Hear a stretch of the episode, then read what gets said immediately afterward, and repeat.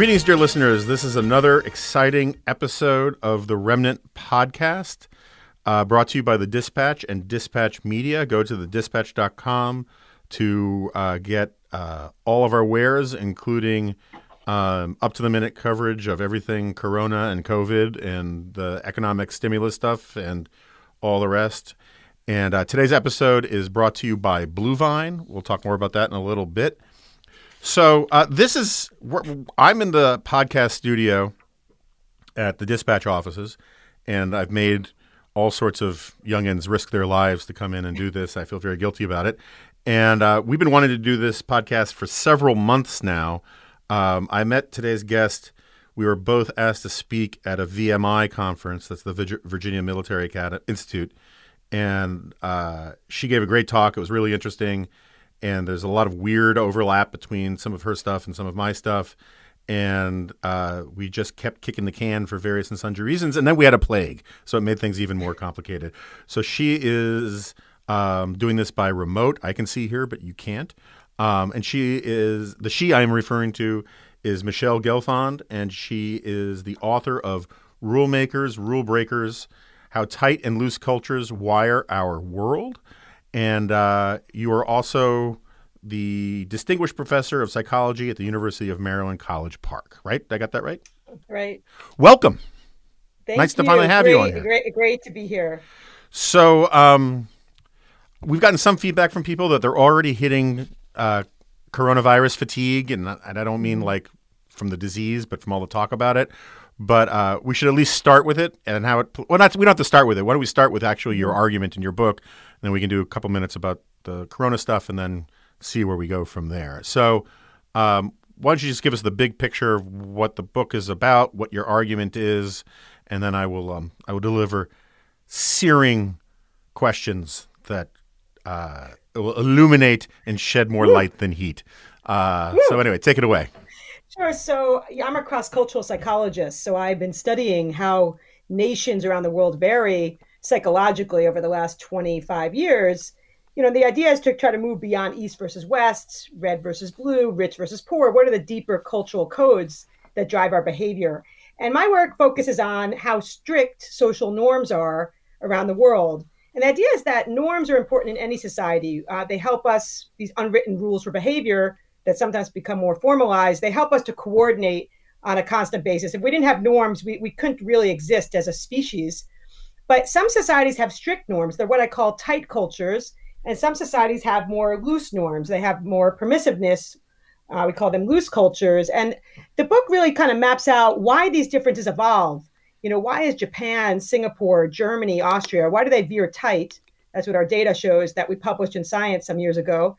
And why do cultures like the U.S. in general, Italy, Brazil, the Netherlands, why do they veer loose? So we identify the factors that predict the evolution of these differences, and then we look at the consequences for human groups. And in general, what we find is that there's a trade-off in terms of order and openness in tight and loose societies.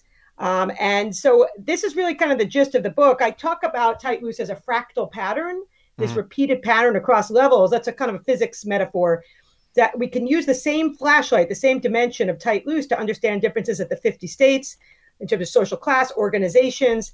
And it also has implications for how we respond to things like pathogen threats and, you know, what we're experiencing just right now. So that's the kind of big picture. I could talk about anything and all things about... Sure. One of the things I like about the fractal analogy is that, for people who don't know, one of the cool things about fractal patterns is that they replicate at almost any altitude from which you look at them. So you can look at a fractal pattern in a snowflake, and if you pull out far enough, you can also see sort of fractal patterns in continental shelves, right? I mean, so it's one of these things that scales up, and that's what I take you to be meaning by this, right? Because exactly, it is not just there are tight cultures and there are loose cultures. There are actually tight subcultures and loose subcultures. They're also just tight people and loose people, right? And so it works at sort of every level, and it's not a hard and fast like left and right thing.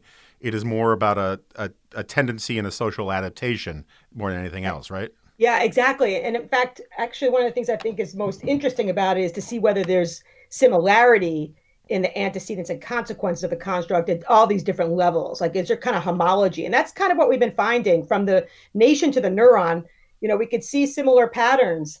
And like you said, we can zoom in into any system and sort of see tight and loose elements, including in the household. I mean, I think that's really relevant right now when we're dealing with such close quarters based on Corona and the quarantines. You know, how we negotiate conflicts that come from some people being tighter than and other people being looser. How do we help kids who tend to be looser and have looser mindsets? You could take a tight, loose mindset quiz at my website to sort of see where you veer based on your own experiences. You know, how do we help kids to deal with this increased tightening all of a sudden? So there's a lots of different sort of ways in which the construct illuminates dynamics at different levels. So what before we get, because I want to talk about married couples in a second, because I think it's interesting. I am definitely on, because this is also one of the things I think people don't necessarily grasp, is that you can be loose in certain contexts and tight in other contexts, right? That's right, exactly. That's right. But why don't you give a couple examples, sort of broad, big picture of what you mean by tight cultures? Talk about clocks in places like Germany and all of that kind of thing, just so people get a better grasp of, as Edmund Burke said, example is the school of mankind and he will learn no other. That's right. So, you know, I started out this project, which is a study across 30 plus nations, trying to understand, you know, why is it that in Singapore, which is called the fine nation, you know, people can get fined for spitting, for chewing gum, for even walking in front of their curtains naked, as compared to like places like, let's say, New Zealand, that where people walk barefoot in banks and in many places in the country. Why are clocks super synchronized in Germany and in Switzerland and in Japan, where like literally in city clocks, they're off by nanoseconds, whereas in Brazil and, you know, Italy, you're not totally sure what time it is because the clocks are really not aligned. And we tried to bring together these examples to then use tools of science to quantify how strict or permissive, how synchronized or uncoordinated our nations. And that's exactly what we did. We deployed surveys, and we actually had RAs all over the world measuring things like how much are cars parked out of the lines, how much are clocks aligned on city streets.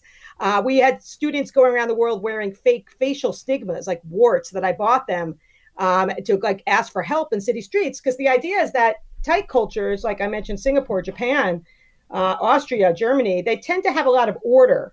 They have less crime. They have more monitoring. They have more synchrony, like I mentioned, in city streets, and coordinated social action. They're more likely to wear more similar things. And they have more self-regulation, which just means that people are monitoring their impulses because they know they could get punished. Loose cultures struggle with order. They have much less monitoring, less, more crime, less synchrony. They have a host of self-regulation problems like debt, obesity, smoking, alcoholism. But loose cultures corner the market on openness. So our data show that they're much more open to people who look different, who act different, who are stigmatized. In city streets, people who wear these ridiculous warts in my studies, or tattoos and nose rings, they get more help in city streets. And they're also more creative. So they're better able to come up with new ideas. Big crowdsourcing studies show that loose cultures win those contests much more. So there's a trade-off that we see around the world in terms of order and openness. And so the city thing, according to you, cities for the most part tend to be looser, right? But there are some exceptions to that. But the city thing, because it's was it the Germans used to say Stadtfuel macht du frei, city air makes you free, right? Yeah. Is like you're allowed to get away with more stuff, and partly because of the anonymity of it. That's right. Actually, I'm sorry. Yeah, and you just nailed it on the head. Like cities, while they're really densely populated, which makes people, pushes groups towards tightness. When you have a lot of people around, you need rules to coordinate. But cities are an exception because they tend to be super diverse, and diversity pushes groups toward looseness, and they tend to be super mobile. And they don't have a lot of accountability, cities. It's not as though people like are really calling people out on their norm violations in these contexts. So in general, cities do tend to be looser. I think around the world, we see an increasing conflict. The tight, loose access has been shifting from sort of national differences to within nations, these sort of cities, cosmopolitan areas versus rural manufacturing areas that are much tighter, and where the eyes are upon you, where the gossip mill is really strong. That helps people stay in line. So that's we see that's all over the world. And I could talk later about how I think it impacted the dynamics, populism, and other electoral dynamics and data we have on that. But generally speaking, though, that's right. Cities they push toward looseness. So one of the things I was kind of wondering about this is, you know, because I mean, one of the things I think we should be clear about is that you're not saying looseness good, tightness bad, right? These are, it's like saying forks are better than knives. Well, it depends what you're using them for, right? Because as you put it, social norms are tools in effect. They're communal tools for how you deal with challenges and whatnot. And there are times you wouldn't want the Marines to be loose, and you wouldn't want an artist colony to be too tight, right? I mean, there's different horses for different courses, kind of thing. But the thing I was kind of wondering about is whether or not the looseness of cities is in part the byproduct of the division of labor, right? Where in tighter, smaller, where communities where civil society is richer, people are expected to sort of chip in and help other people. And in a big, bustling, metropolitan, cosmopolitan center, people have their jobs and that's it. And they're supposed to take care of their people and their concerns. And then, like, I grew up in New York City, and you have to really push New Yorkers to be nice people, and then they can be. But, you know, I'm a New Yorker too, I can attest to that. Yeah. But we all have this sort of, you know, this force field around us that says, you know, I'm going to get out of my bubble and help somebody only if it's like it really violates my moral code. Yeah. Otherwise, it's just not my business. Yeah. And in a small sort of agrarian society, other people's business kind of is your business and requires more sort of reciprocity. Is that part of it? Yeah, it is. Totally is. Actually, I think the main issue has to do with the need for coordination. Like in rural areas, in context, and we have data on this in pre-industrial societies, we studied about 80 of them using the human relations area files. And we can code these ethnographies to look at how much were these societies focused on agriculture? How much were they focused on having to cultivate the land as compared to other societies? And it clearly is related to tightness. So anytime you coordination, whether it's in an airline or whether it's in a rural area or it's in a military context, strong rules, tight rules, and punishments for deviance from those rules are really important for survival. So we have lots of data that suggests that, you know, we can kind of predict when this will become, when they'll evolve more. I want to make one more point about, you know, the good or bad, that a lot of people try to push me to say, which is better? Right. And you, when you have people you know, vote on this, they obviously coming from their own vantage points, they have different opinions, but this is an age old philosophical question, you know, what's better, rules or liberty? And my answer to this is that, you know, neither of them are the best. Basically, groups need to veer tight or loose for good reasons based on threat and coordination. But what I find in our research is that as groups get extreme, either too loose or too tight, they tend to really become dysfunctional. We have research we published that shows that extreme tightness and extreme looseness, like, for example, the Ukraine or Venezuela, and our data were really super loose. No, people just thought there were really very few rules coordinating action. Or Pakistan on the opposite extreme, super tight in our data. Those two extremes tend to have higher suicide. They tend to have lower happiness. You can think about that even at industry level. Like United, arguably, was getting too tight.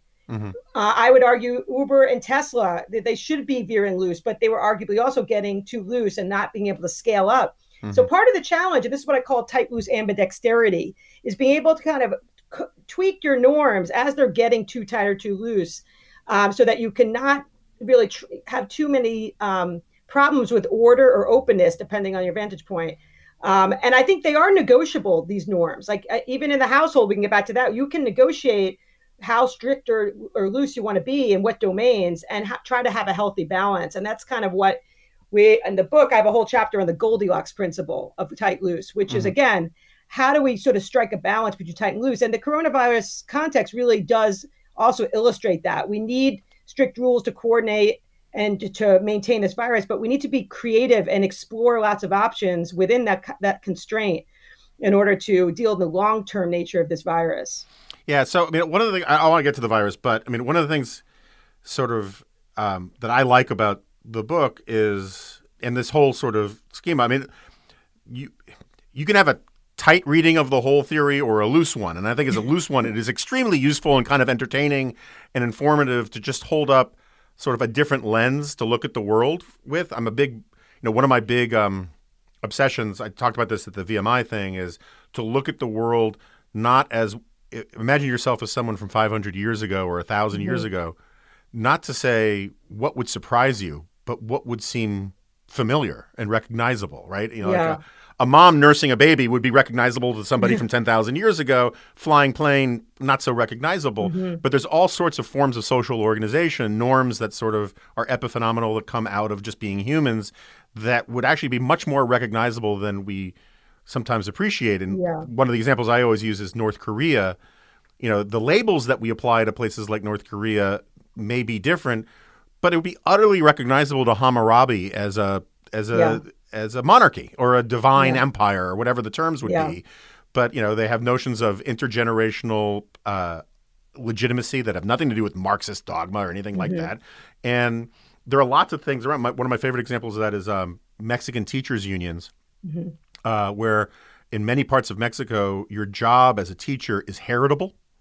So it doesn't actually matter if you are good at chemistry. If your mom was a chemistry teacher, you get the job. You inherit the job. And so I think that some of those kinds of things are sort of really interesting. But one of the things that I think is very useful for someone like me to get out of my silo is that there's a lot of Hayek in here, even though Hayek isn't mentioned. You know, one of the things that people like Edmund Burke and Friedrich Hayek talk about is how customs and norms and traditions evolve to solve problems. Yes. And and those, that problem-solving function, you know, people who read my newsletter know that I'm always quoting G.K. Chesterton's Fence, where he has this parable of the fence where a guy says, you know, he says the modern reformer finds a fence in the middle of the woods, doesn't know why it's there, and so he wants to tear it down because he can't figure out what its purpose is. And the conservative says, you may be right that we need to tear it down, but first you have to figure out why someone put it up.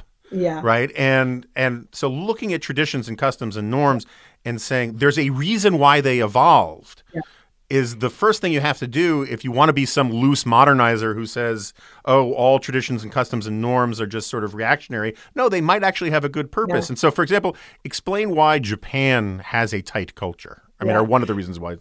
So, you know, one of the things I was betting my money on, or NSF's money on, that project that was published on Tight Loose, was that countries that have a lot of threat, think about Mother Nature, like constant natural disasters, constant famine, or countries that have a lot of human-made threat, constant invasions on your own soil, or even just, you know, population density. We studied this as far back as 1500, and things like pathogen threats. You know, some countries are, these are not randomly assigned. Some countries like Japan, like China, have had a history of threat.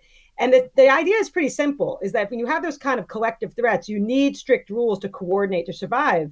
And that's what we did. We measured how many times have you been potentially invaded over the last 100 years, how many natural disasters we had. And we had a very strong connection between the amount of threat a country has in general. There's some exceptions, really super interesting examples like Israel that defy this logic. I can get into that later. But those countries tended to veer tight.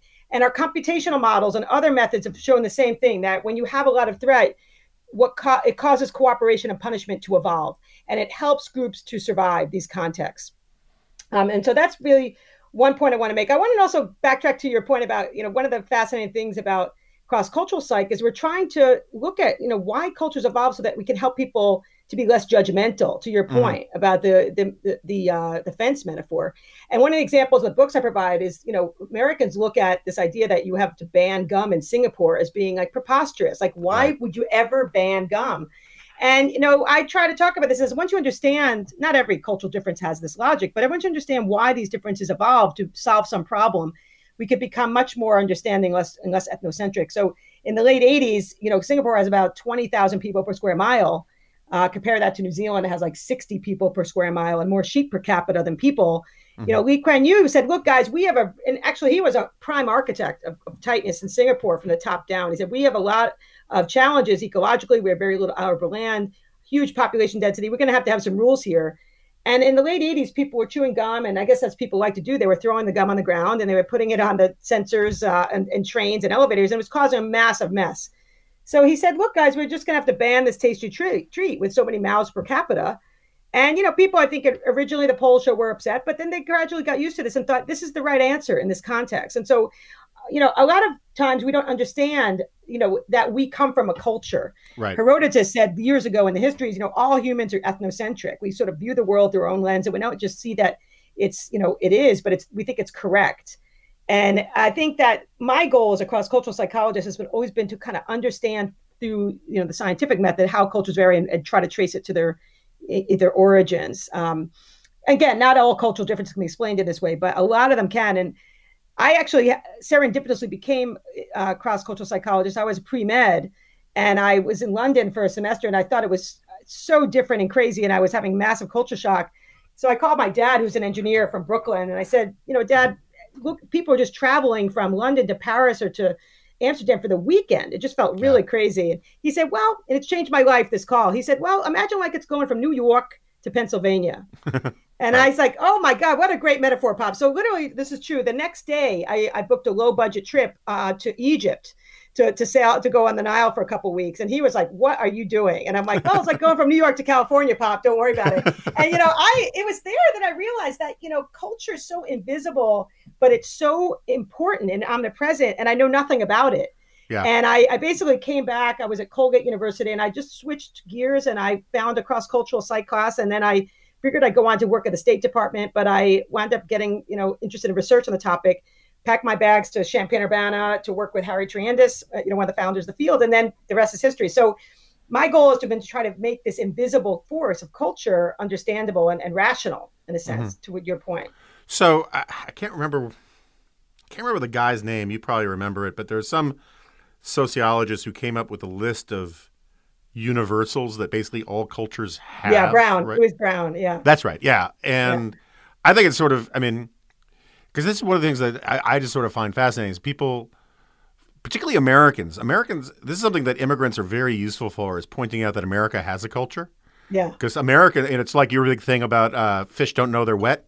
Yeah. You know, Americans think culture is something other countries have. Yeah, that's right. And, but what's sort of interesting to me is that, like, there are hundreds, I think, are on the list now of things that, for the most part, all cultures everywhere stigmatize to one extent or another. Now some may find it punishable by death, and others frown upon it. You know, and some can. Sometimes you can train people to overlook it and get past it. Like homosexuality, 500 years ago, is, you know, in a lot of cultures was pretty frowned upon.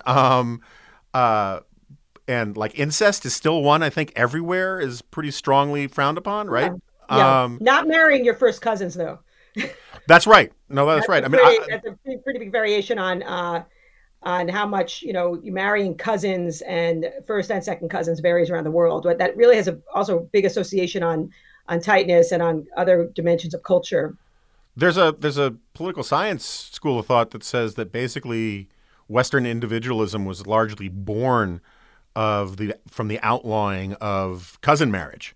Yeah, that's because right. It smashed these nepotistic tribes and made people more relational to the state than to their clans in a lot of ways. Yeah, you know? That's right. I mean, I think it's multiply determined, but, you know, another thing that we can see is that, you know, there's arguments about, you know, Pinker's thesis on violence declining or threat declining, but actually, you know, in our data on the U.S., when we look at you know, tightness over time, clearly, we just published this paper in Nature Human Behavior, clearly like we've gotten much looser over the last 200 years. And part of that loosening in many countries around the world is the decrease in threat and the decrease in ecological threat, human-made threat. I mean, of course, now we have a different situation. When threat increases, we start seeing an increase in tightness. Right. And the need for tightness, for that matter, to help coordinate in the face of threat. So, but yeah, I think it's you're right that there's all these kind of universals. We can kind of broaden ourselves out to look at. We all eat, we all sleep, we all have sex, we all, you know, have funerals. But then there's so much within those contexts that it varies. Some differences that really are important around the world. That's what we try to look at. What are the most important dimensions of cultural variation? So you said to me, and I hope this, and if it's you speak me divulging something you said. In confidence, we will cut it out of the podcast so it won't show up. But you said, and we didn't have time to talk about it when we were at VMI, that you're a fan of Jonathan Haidt's, but you have some disagreements or some quibbles with the moral foundations theory stuff. Yeah, I mean, is that right? I mean, I don't want to mischaracterize your position. Well, actually, the main source of it's not even a quibble. It's just it's more about what the implications of how we deal with what he talks about. Because I certainly believe that is the coddling of the American mind that's happening. So it doesn't have to do with moral foundations. It has to do more with the more recent book on. Okay, so the righteous mind stuff you're okay with? Yeah. Okay. I mean, I think that there's lots of interesting angles on that those foundations. Are they universal? Are they found everywhere? Are they're even trying to explore other possible moral foundations. So I mean, I think as we continue to do research on this, we might find there's more or less of them. Depending on.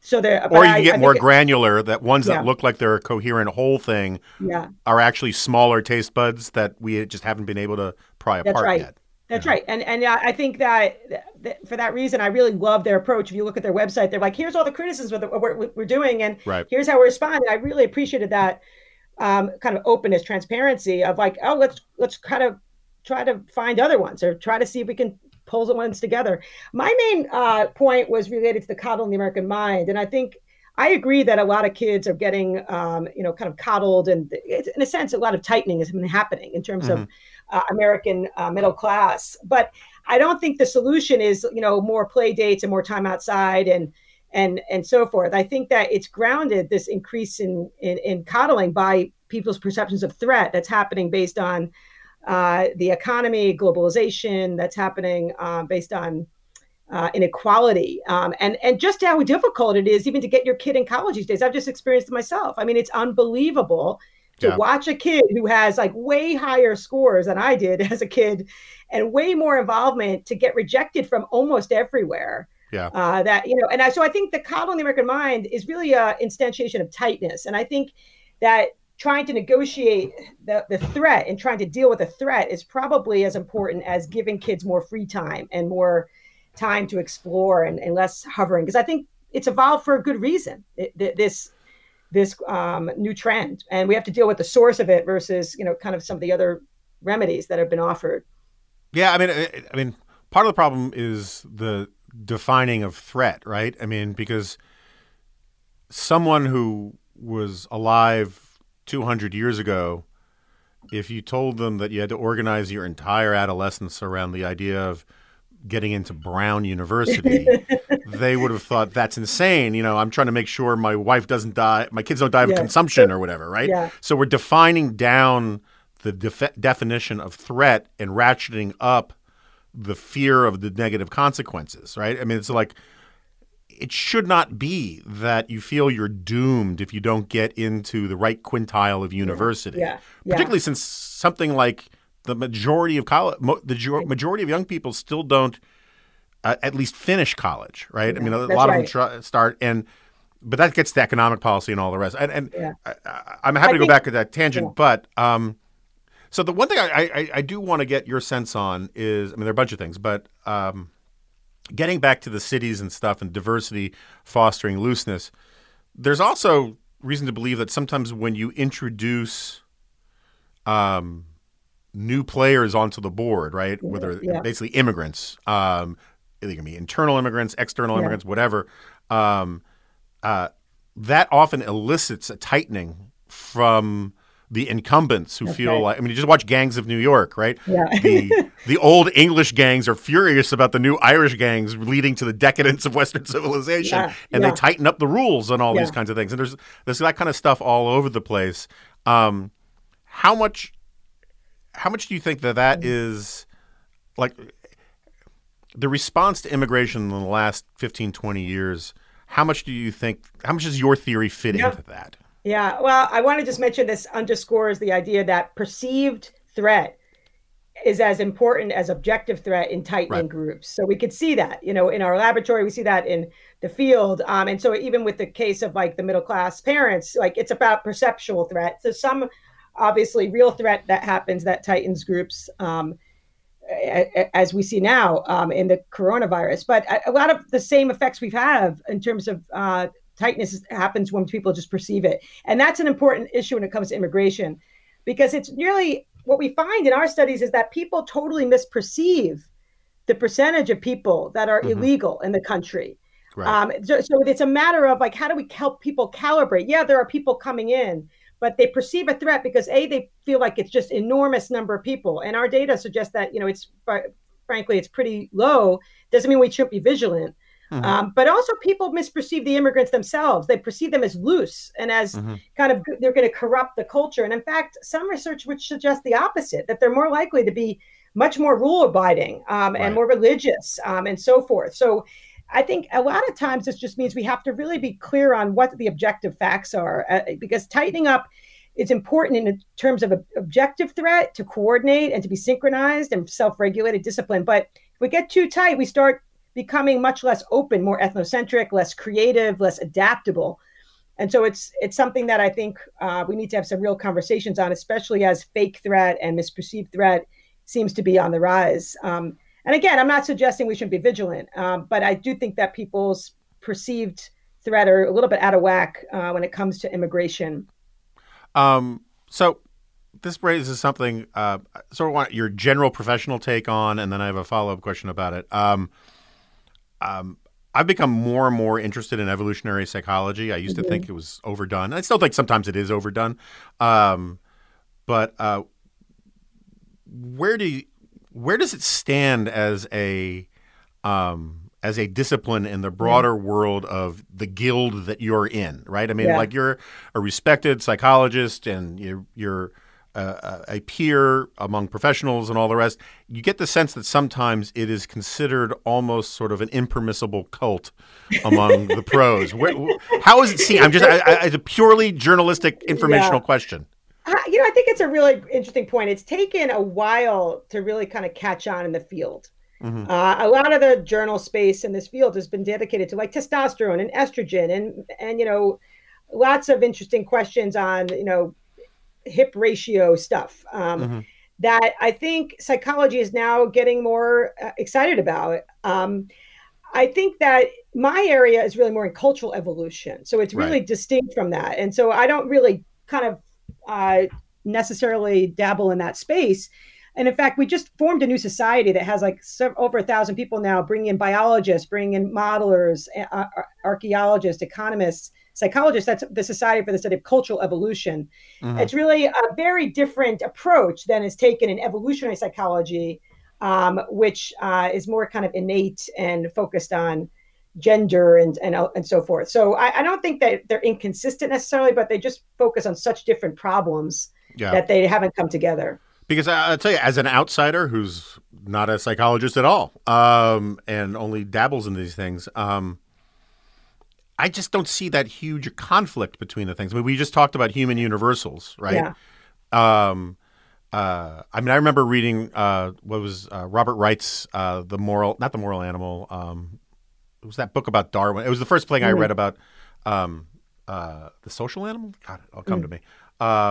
About evolutionary psychology and E.O. Wilson and all that kind of stuff. Yeah. And, you know, the fact that there's never been a culture where women were as remotely interested in pornography as men are, right? Or this is a point Francis Fukuyama makes in his books about, you know, the development of the state and all the rest, where he says there's never been a society anywhere in the world where people didn't give special preference for family and friends over strangers, right? I mean, that is a wired thing. And you go back and you read Darwin, and Darwin says, you know, that tribes with, to shorten it, you know, tribes with a sense of social cohesion and cooperation are more likely to pass on their genes than random,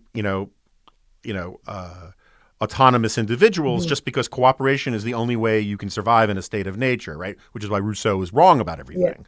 Not about everything. Maybe he had some good stuff about education. But, and so I find the hostility to it kind of interesting. But the place I wanted to go with this is there's this guy, John Tooby, you probably heard of. Yeah.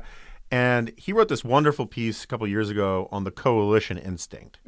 And it coincided, and we're moving towards politics now. It coincided with my apostasy on the right because I was working on that book, Suicide of the West, and I was just not drinking the Kool-Aid on Donald Trump.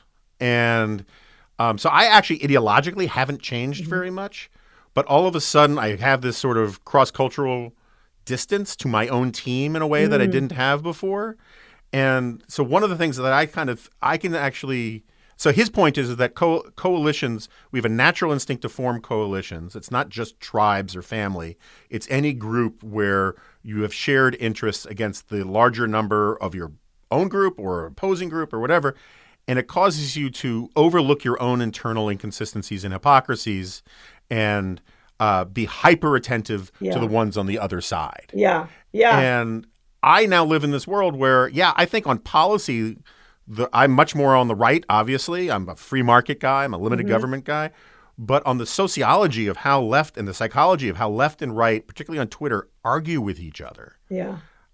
I see mirror images of each other rather than like grand philosophical differences. You know, their worst people are examples of all of them, and our best people are examples of all of us. Yeah, you know? There's a lot of research in psychology on sort of these group serving biases, and you know how much we're just telling stories in our coalitions. You know, we did this research where we were almost like a telephone game, passing on a conflict that happened to our own group versus a condition where you weren't really part of a group. And you could see that when you start the chain and you have a conflict, that then one person sends that conflict across the chains, keeps repeating it.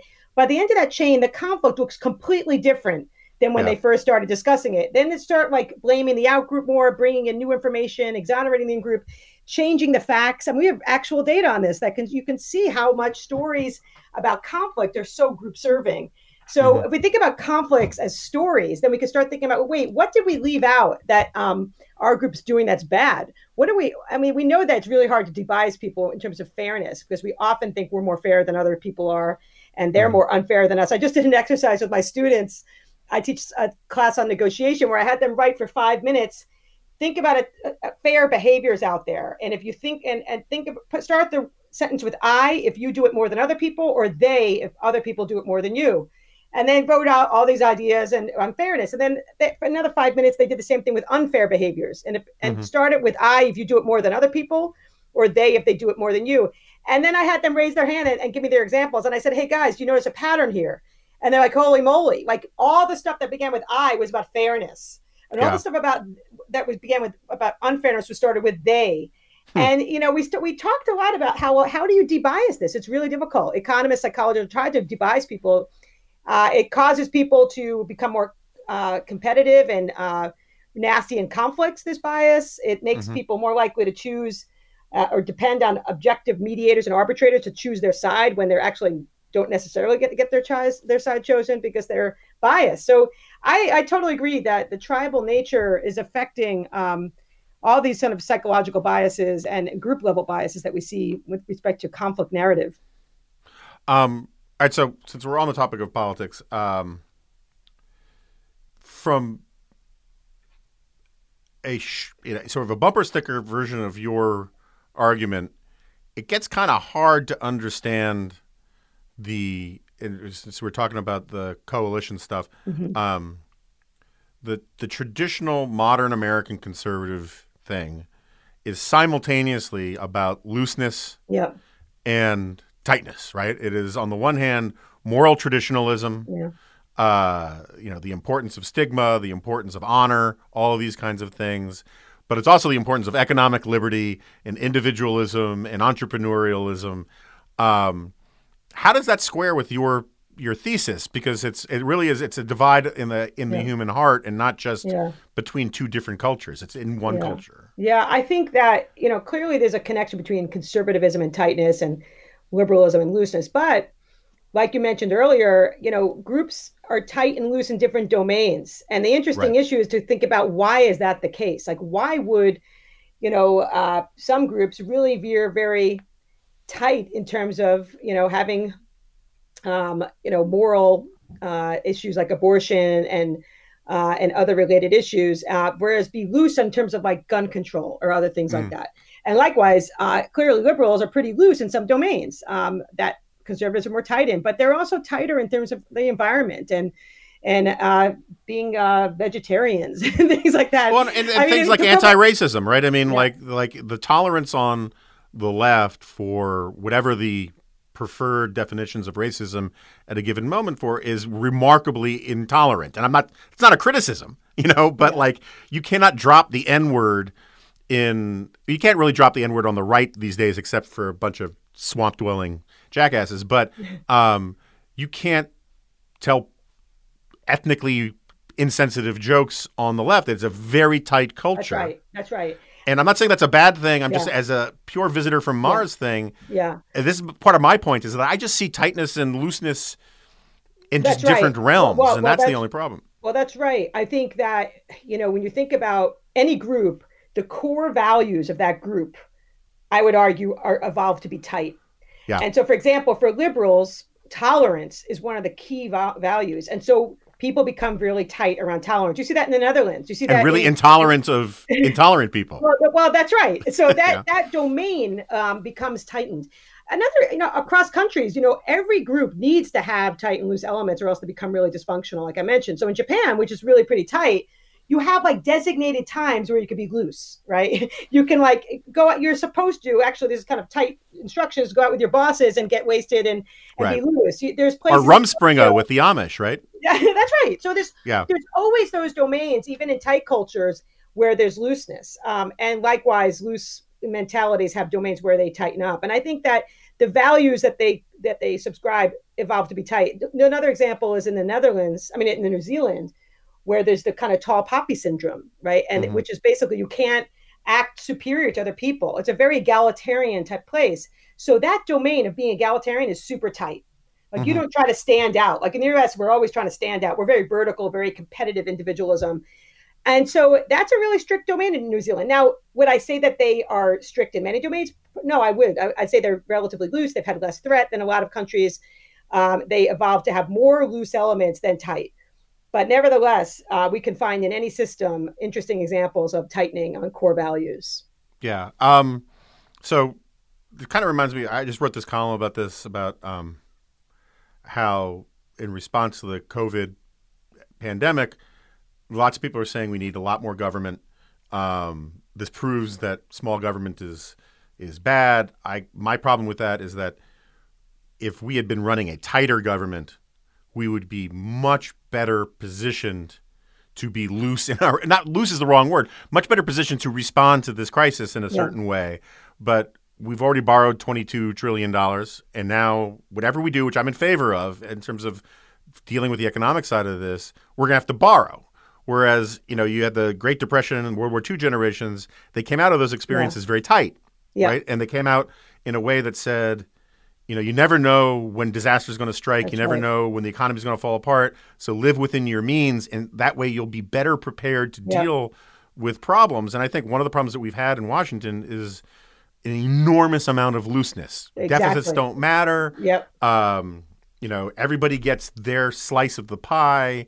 We measure compassion by generosity with other people's money. And that's left us really ill-equipped to deal with the thing that we are now facing. That's right. I think that I also wrote about this recently in the Boston Globe. And I think at multiple levels, we've had, you know, loosening that is really making it difficult, has made it difficult to respond. At the macro government level, like you said, the amount of like looseness is just astonishing in terms of the lack of coordination that we need to respond to the crisis. You know, some of that has to do with, you know, the fact that we are a loose culture and decentralized, but some of it has to do with just, you know, recent events with this government, but also at the local level, you know, when you're cultivating a context where there's been relatively little threat or less threat than other cultures, it's hard for people to sacrifice their liberty for security. And, you know, the idea of like having these strict rules suddenly is really difficult for people to negotiate in their own minds and with other people. And you still see people out there partying it up down in, you know, on beaches and really putting people at risk. And I think that we are tightening and it's taking a little longer than other cultures. But the question is with what consequence and how will we, based on the Imperial study that came out of London, which is suggested that we have sort of tight periods and then loose periods where we do, you know, allow people to have more freedom. Will we be ready to be able to constantly shift between tight and loose, in my terms, in the next 18 months? I think we have good historical examples of when we tightened, like in World War II. It took us a little while, but we did it. And we're going to have to have these conversations about it. This is as much about culture as it is about the virus itself in terms of how we handle it.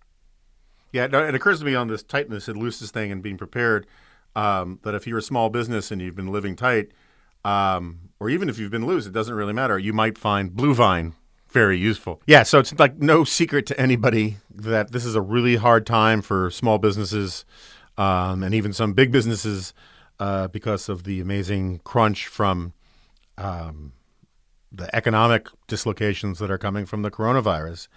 And cash flow is becoming hugely, hugely important for a lot of people. And Bluevine is one way to deal with that dilemma. Owning a small business is no easy task, and sometimes your cash flow just isn't moving at the speed of your business. Through Bluevine, you can secure a business line of credit in as fast as 5 minutes. Bluevine is an easy, fast way to support your business growth with a line of credit of up to $250,000. Whether you need money to offset upfront costs, secure inventory, or pay an unexpected expense, through Bluevine, you can help yourself and your business stay secure for any reason. There's no fee to set up your line of credit, and Bluevine never charges maintenance or prepayment fees. Applying is easy. Just go to getbluevine.com/dingo. Fill out a few simple details, and you're done with your application within minutes. Seeing an offer will not affect your credit score. Once approved, funds can be received in as fast as 24 hours, having peace of mind knowing that funds can be drawn with the click of a button for any business expense. Bluevine has helped more than 20,000 customers and has delivered over $2.5 billion to fund businesses. Bluevine also has advisors available by phone to answer any questions and help meet your business needs. With an A-plus rating from the Better Business Bureau and a nearly 5-star review on Trustpilot, see why thousands of satisfied business owners have chosen Bluevine as their go-to source for financing. And so for listeners of The Remnant, Bluevine is offering a special limited-time promotion of a $100 gift card when you take out a loan or open a line of credit with Bluevine. Go to getbluevine.com/dingo. Once again, that's getbluevine.com/dingo for more details. We thank Bluevine for sponsoring the podcast. Just go to getbluevine.com/dingo to apply. So before you said there are a lot of people who don't want to give up their looseness for security. One of the things I find fascinating is the number of people who don't want to give up their security for liberty or for looseness, right? And so NIMBYism is a great example of that, where a lot of very progressive, decent-minded, straight-ticket Democratic voting people are also really averse to deregulation of housing policies in their neighborhood, because their neighborhood is their little enclave. Everybody, you know, whether it's Tacoma Park and around Washington, you know, like, and these are very, it's another one of these examples of very loose people who have rainbow flags and signs, you know, resistance banners on their front lawn. But don't you dare tell them that you're going to have a low-income housing project in the neighborhood. Not because they're against low-income people, but just because they like their little Shangri-Las, right? Yeah. And so it kind of works. Again, it works both ways. Yeah, people it does. People don't want to give up. Human beings like security and freedom on their terms, right? Yeah, and also some of the work we've done shows that it's much harder to go from tight to loose than from loose to tight. You know, when you're really focused on preserving a value that's really important, it takes much longer. As you know, for one thing, it takes much longer to feel like threat is decreasing.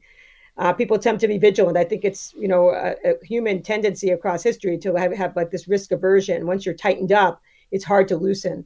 So a lot of the conflict that you're describing is like people having tightness in different domains. And I think one of the interesting questions is, where does that come from? Like, let's try to understand what are the underlying interests and why people have come to have those deep-seated values. How do we negotiate those values? How do we combine the best of tightness and looseness in this country? We need both. For example, we could see that, you know, loose states are super creative. They have more artists per capita. They have more they've had more recreational activities. They have more patents per capita. But it's the tight states that are much more able to scale up on things in terms of manufacturing. And we do need to understand where our strengths are in terms of order and openness. Also, I think we're in a huge time of change. Like, a lot of companies are trying to shift from tight to loose. And they don't recognize these differences become, you know, ingrained very, very early. And so people, you know, try to introduce some new looseness into these companies causes a lot of difficulties. We have to initiate these change much more gradually to make organizations work. I've interviewed a bunch of people who said, yeah, we tried to bring in some loose people and we just couldn't stand each other because, you know, that we just come at the problems from a very different order, openness, trade-off perspective.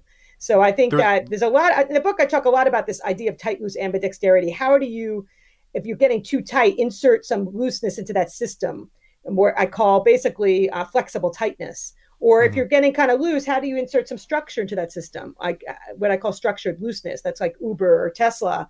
On the flip side, United, you know, is now trying to be a little more flexible rather than becoming super uber tight. The military struggles with the same thing.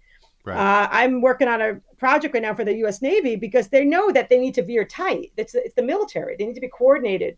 But they also recognize they're trading that off on innovation and adaptability. So we're trying to train leaders to be more flexible in terms of when they deploy tightness and looseness in what context. Do we really need to have certain haircut styles and certain socks to wear in the military where synchrony is found all over the place? We're trying to negotiate some of these rules to have systems have a healthy balance of tight and loose. Yeah, I keep thinking of, there was this, I caught this speech 15 years ago by Michael Crichton, you know, the science fiction and, you know, Jurassic Park guy. And he was telling the story about how he was hiking in like the Hindu Kush or someplace in Pakistan or something like that. And he took a little jump off of a rock. It wasn't more than like 2 feet high. But he did it the wrong way. And the guide said to him, "Don't ever do that again." And Crichton was like, "What are you talking about? I'm just like, I'm a really experienced hiker. I know what I can do and I know what I can't do, blah, blah, blah, blah, blah." And he says, "No, you're going to do it the right way because the odds of you spraining your ankle or breaking your ankle from doing it that way were vastly greater. And if you broke your ankle here, we are 2 weeks from the nearest road. And we would have to either fly in a helicopter, which we would need to use a satellite phone to get, and yada, yada, yada, yada. It would cost tens of thousands of dollars. It would ruin the excursion." Yeah. And that's an example of where you can, if you're going to the park with your dog, you can be really loose how you jump off of a rock. But if you're, you know, in the badlands of Pakistan, you got to be much tighter, right? And that's sort of like knowing when to switch them. Okay. Yeah, and psychologists mentioned that, you know, we call this cultural intelligence. You know, there's all this bit about, you know, general intelligence and emotional intelligence, but now there's new measures, new theory and research on what does it mean to be culturally intelligent and what consequences it have. And particularly in politics, it's really important. We know it from our own research that if you're dealing with culture, people from other cultures, you're trying to negotiate deals, it's cultural intelligence that predicts the best deals. It's above and beyond any other kinds of intelligence. And this is a broader point. You know, we tend to not recognize culture is important. So we send people abroad on these assignments based on their technical competence, their, you know, intellect, but, you know, they really struggle, especially going to tight cultures. We have lots of studies that show that, you know, it's much more hard to adapt to those tight contexts when you come from a loose one.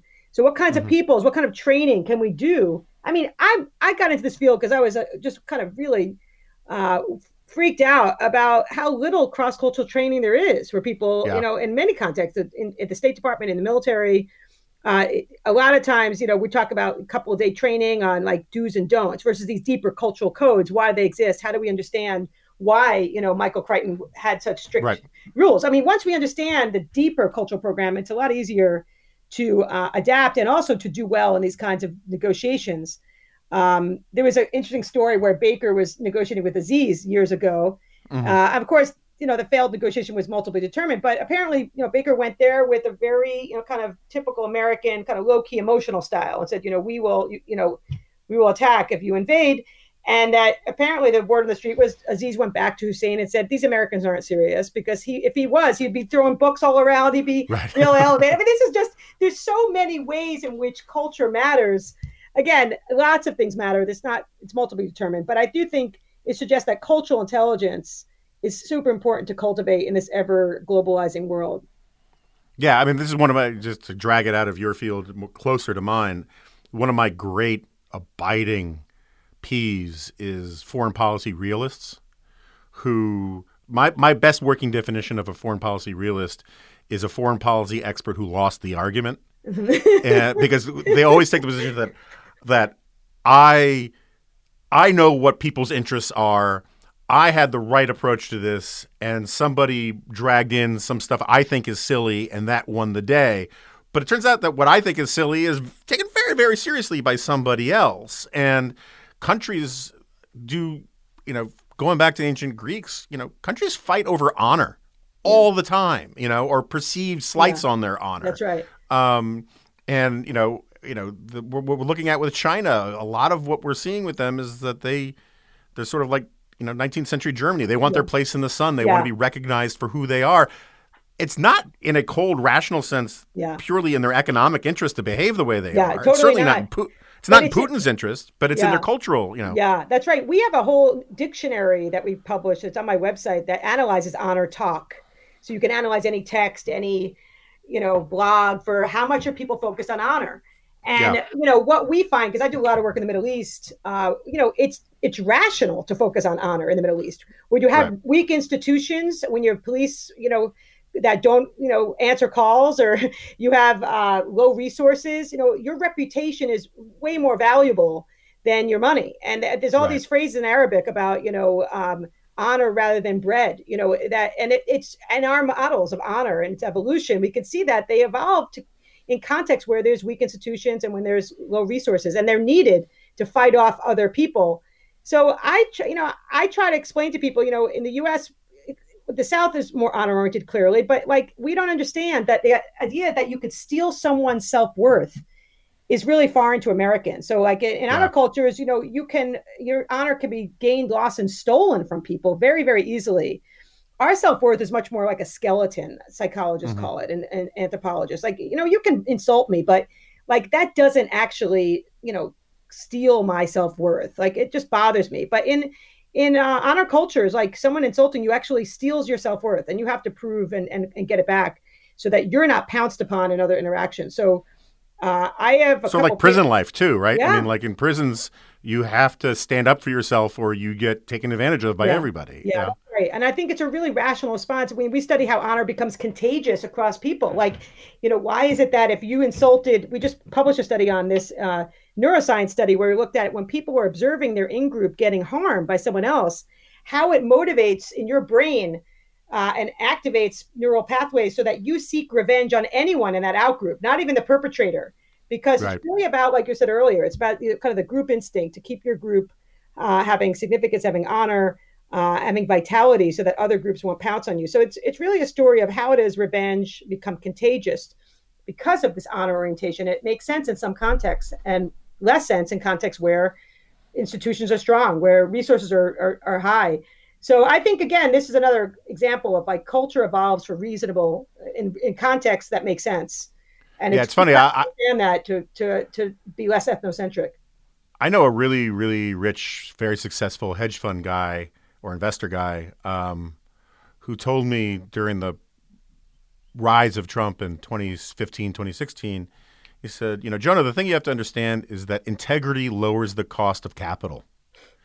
And what he meant by that was that if you're a person who deals honorably, right, and you're honest with your lenders and your creditors and you tell them what's going on, and if you're going to be late with a payment, you explain why, and you always you live to the spirit of the agreement, not just the letter of agreement, you can come back to them and borrow money cheaper because they know you're a good risk. But if you're a jerk who constantly screws people and declares bankruptcy to get away from fulfilling your obligations, the cost of capital increases. I just thought it was a really neat way for a businessman to talk about honor culture. Yeah. Oh, I want to talk to that dude, because we actually, in some of the studies we do of negotiation, we try to tell people the getting to yes model that's works really well in the American ecology, where you get to the task, you cut to the chase, you get to underlying interest, doesn't really work in the Middle East. In our data, it's honor talk. It's people who they're negotiating honor first and foremost. And if you can negotiate that, meaning that I come to trust you and believe you're reputable,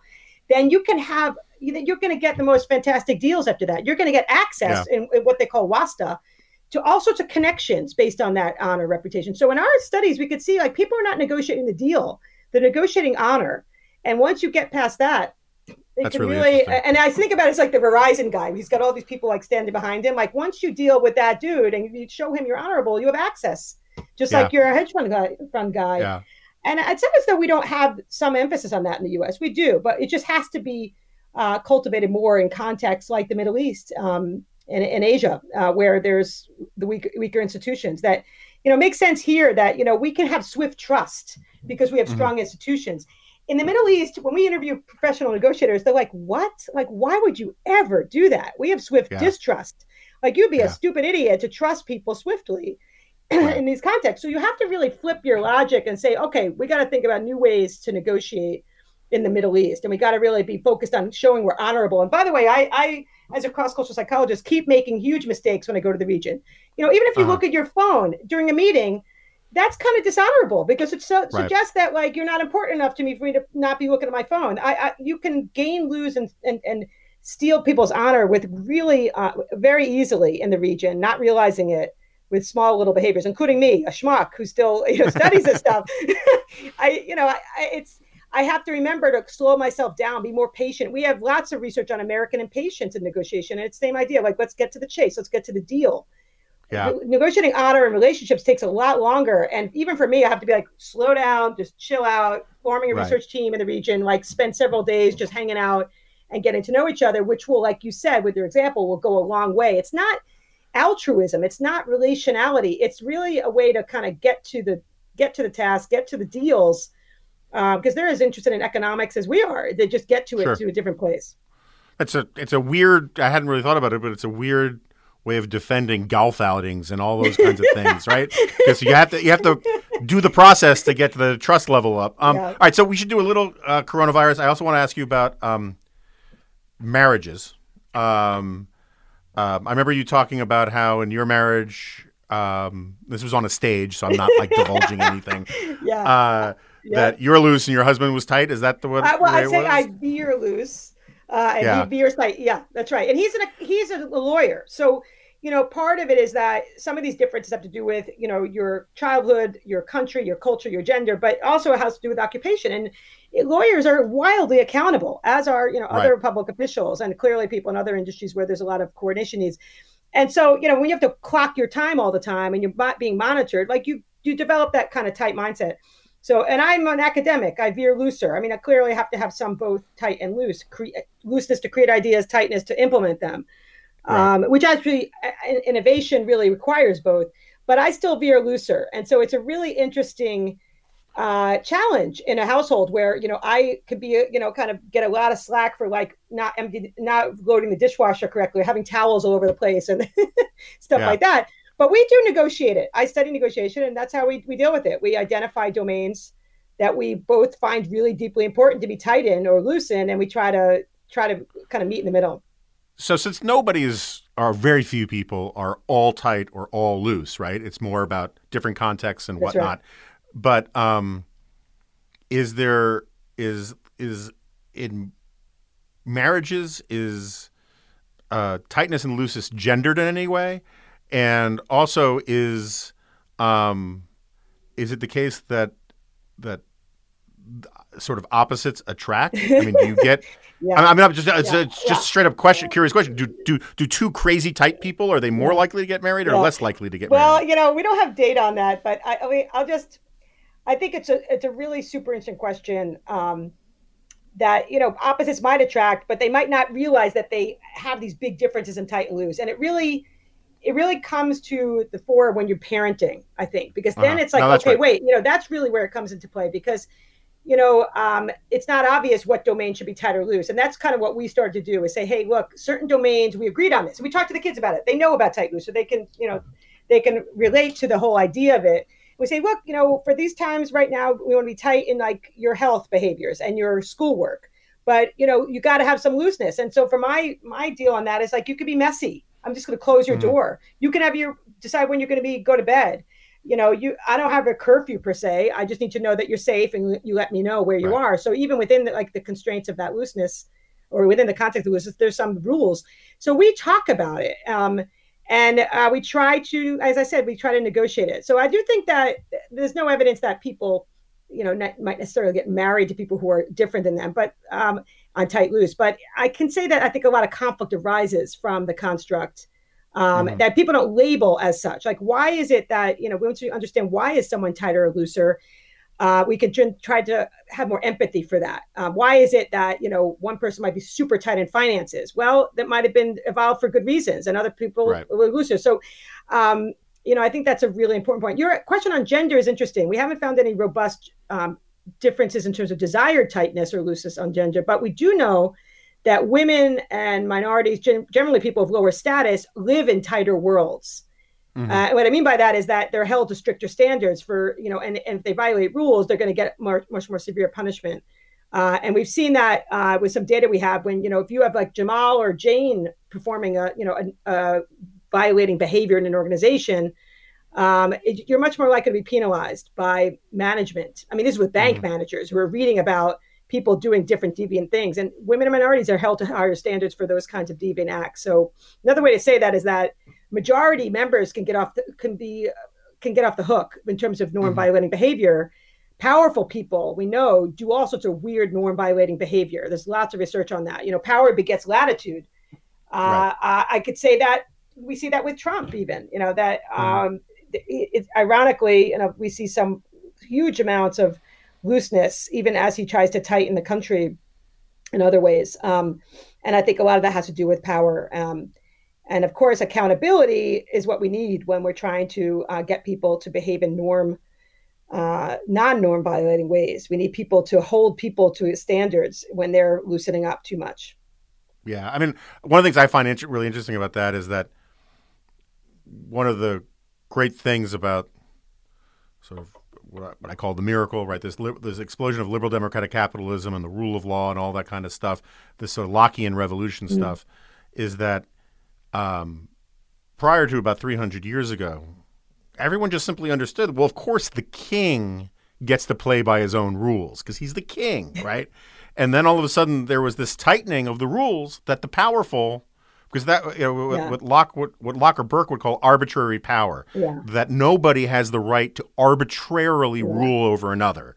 If it's if the rules apply to everybody, then it's okay to have very strict rules as long as they apply to everybody, but it can't be based on class. Eventually we got around that it can't be based on race or gender, but it took a long time to like work out the inconsistencies of all of this.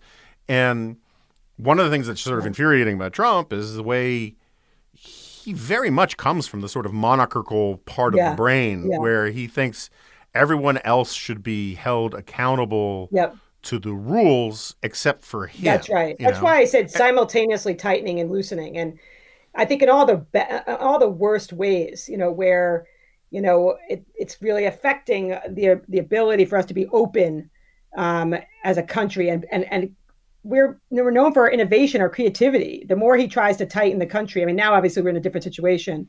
But at the same time, he violates all sorts of rules, and he has caused massive rifts around the world in terms of our relationships, of course. And he's not being held accountable. I mean, that's the whole point. When people are watched, when they have to be evaluated to justify and be compensated by what they do, this is what accountability is.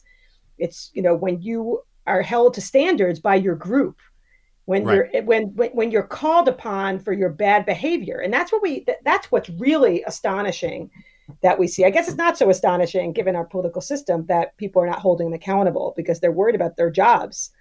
But I often think we should decouple that. Like, why is it, maybe we should have shorter term limits so that people would feel more courageous to be able to speak out against norm violating behavior in an administration. And I think this, by the way, I think this happens across party lines. I do too. A lot of the resistance guys are like, how dare you defy democratic norms? I'm going to defy democratic norms to stop you, you know, and then you get this, you know, tit for tat thing that is a hot mess in a lot of ways because these two coalitions think that they're all right. Yeah, I kind of wonder also if there's some pluralistic ignorance going on, by which I mean that individually people really dislike and really believe strongly that that Trump is doing that his behavior needs to be held accountable, but they think everyone else thinks that he doesn't. So they're misperceiving the social norm and they're acting on a norm that might not exist. That happens quite a bit in countries where your private attitudes and your perception of what other people think gets kind of out of whack. And again, it's called pluralistic ignorance in the U.S. And I kind of think that we need this conversation among people to say, no, wait, maybe we all agree that we got to do something here. We got to make this person more accountable. And we have to, you know, that's That's what we're really lacking right now. And accountability feeds looseness. Lack of accountability feeds into looseness. So it's a vicious cycle. All right. So in the few moments we have left, what do you think about the response to the coronavirus? Do you think it's I personally don't think it's going to work if it goes on too long. I just don't think Americans are going to – and I don't mean that – you can have a majority of Americans agreeing to self-quarantine. But the epidemiology works that if you don't have like a super majority, there's no point in quarantining just some people, right? Except for maybe the truly old and vulnerable. But that's a different strategy than what we've got now. Yeah. Anyway, what do you think about how we're handling it, and what do you think its chances of success are? Yeah, well, I'd say that, you know, I think the way you've handled it so far has been pretty poor. Like in Italy, I mean, places that have been used to bending the rules, that are used to, you know, liking a lot of freedom and compounding in Italy with, you know, touching a lot, hugging and so forth, you know, lots of other cultural dynamics that, you know, I think we haven't taken it seriously enough. We haven't tightened it up quickly enough. That's going to cause some, you know, a huge increase in cases as compared to, you can argue against the autocrats of China, of Singapore, but after they really messed up and hid the virus, they took strict action to get people quarantined, and they kept that quarantine, and that saved us a lot. That gave us a lot of time. Mm-hmm. So we're tightening up gradually as we would predict. And I think the main challenge that we'll have is kind of going through these tight and loose cycles. We need to be prepared to be like, okay, during certain periods, we need to tighten up so we can flatten the curve. Excuse me, but sorry, but that when we're released, we're social distanced enough that I'm not worried about your coughing. Yeah, you never know.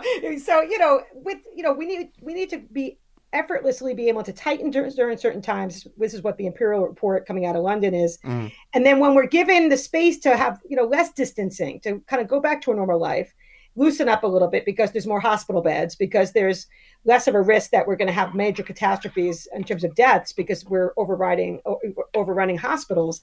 But we're going to have to be prepared to be tightening up again as that happens. And that's what the prediction is. We're going to go through cycles of tightening up, quarantining, social distancing, and followed by periods of loosening. But I think as, you know, as a parent, I need to try to help the kids to kind of get ready for that, and to understand that, and to frame the norm tightening around issues of security and safety. They're not around, some people frame it as controlling and as unnecessary. Like, we have to really help people to understand that as a country, we haven't had a history like a pathogen breakouts like China and other countries that have tightened chronically over time. That tightening helps us to deal with these threats in a very real way. And so I think we need to really have more conversations around issues of why that tightening is absolutely necessary, and why when we're told we got to start tightening up again after those loose cycles, that we got to take it seriously. And I think it doesn't help that a lot of people have taken so long to realize this is a very serious threat. As I mentioned, there's still people are out and about and not social distancing. Yeah. And I think, you know, part of that is also trying to increase the credibility of scientists around this issue, that this is not some kind of, you know, conspiracy theory. Also, I want to debunk the idea that I think the young are at risk. I don't think there's some data coming out that suggests that, you know, there are kids that are getting really sick. So we can't just think about it as, oh, it's the old person thing. So I think it's a matter of, like in China, people were worried about getting other people sick. So there's a focus on not just, you know, the kind of tightening up based on the rules of the government or the communities. There's also a sense of like, we're in this together. Let's reshape the metaphor to be around like World War II. We're a group, we're going to survive this together. So when I go outside, if I'm putting other people at risk, I was just in Colorado and California, I'm not going anywhere for like 3 weeks because I could put other people at risk. That's a sense that Americans, we had that in our cultural past. We can rediscover that cultural programming to think about the need for rules and the need to protect each other like we did in other times of our life. And I think the more we kind of rehash those stories and try to kind of get on the same page as a nation, the better we'll be able to deal with the virus. Yeah, no, I think that's all right. I mean, and one of the reasons why we can do it is because, again, there's something in human nature that responds to these things that way, right? That's right. All right, well, Michele Gelfand, thank you so much for doing this. I'm glad we finally did it. I hope you'll come back. Yeah. The book is Rulemakers, Rule Breakers, How Tight and Loose Cultures Wire Our World. Thanks for being on. Thanks so much, Jonah.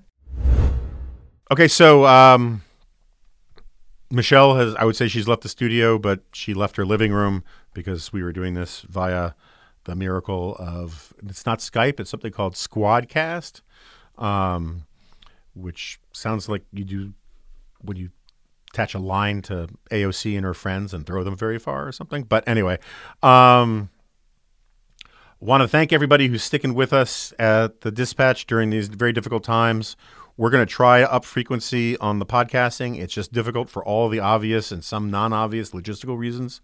And I want to say, look, I understand why, you know, people are not racing to buy subscriptions to anything right now, given the uncertainty that's in the market. Though we're, you know, we're way ahead of schedule, so we're going to be okay. But if you can subscribe, if you want to get, you know, the Morning Dispatch has great day-by-day updating on the coronavirus, on the politics of it, on the economics of it. There's great stuff in there. If you can subscribe, that would be great. If you're already a subscriber, if you know a few people that you want to forward it to, that's the best marketing possible, is people sharing the newsletters, sharing links to this podcast, which are still free and are going to stay free. Word of mouth is hugely important, and support from you guys means the world to us, and we're deeply, deeply grateful for it. Also grateful to Michele. I really like this stuff.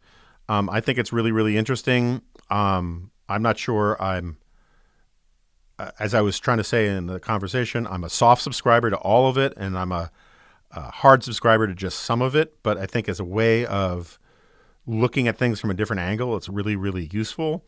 One of the things I think is sort of interesting in my own, you know, my own beat is that this is an argument I've been making about conservatism for decades, which is that conservatism has always sort of questioned its own dogma, at least it did until fairly recently.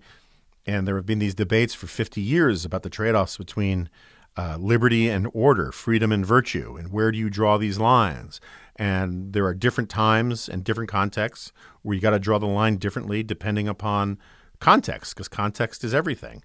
And that's not situational ethics. That is just the reality of the world. And so I always kind of like when you get confirmation of Hayekian stuff, of traditional conservative Burkean stuff from a completely weird angle. And Michele's not, you know, by any stretch of the imagination, you know, a serious conservative, but she's very interesting and has interesting things to say about all of this stuff. So anyway, I just want to get that out there because it was on the, I was looking at my notes here. So anyway, we will be back next week. Please keep up supporting. Please keep the comments coming on the website at thedispatch.com. Stay safe, and we'll see you next time. No, you won't. This is a podcast.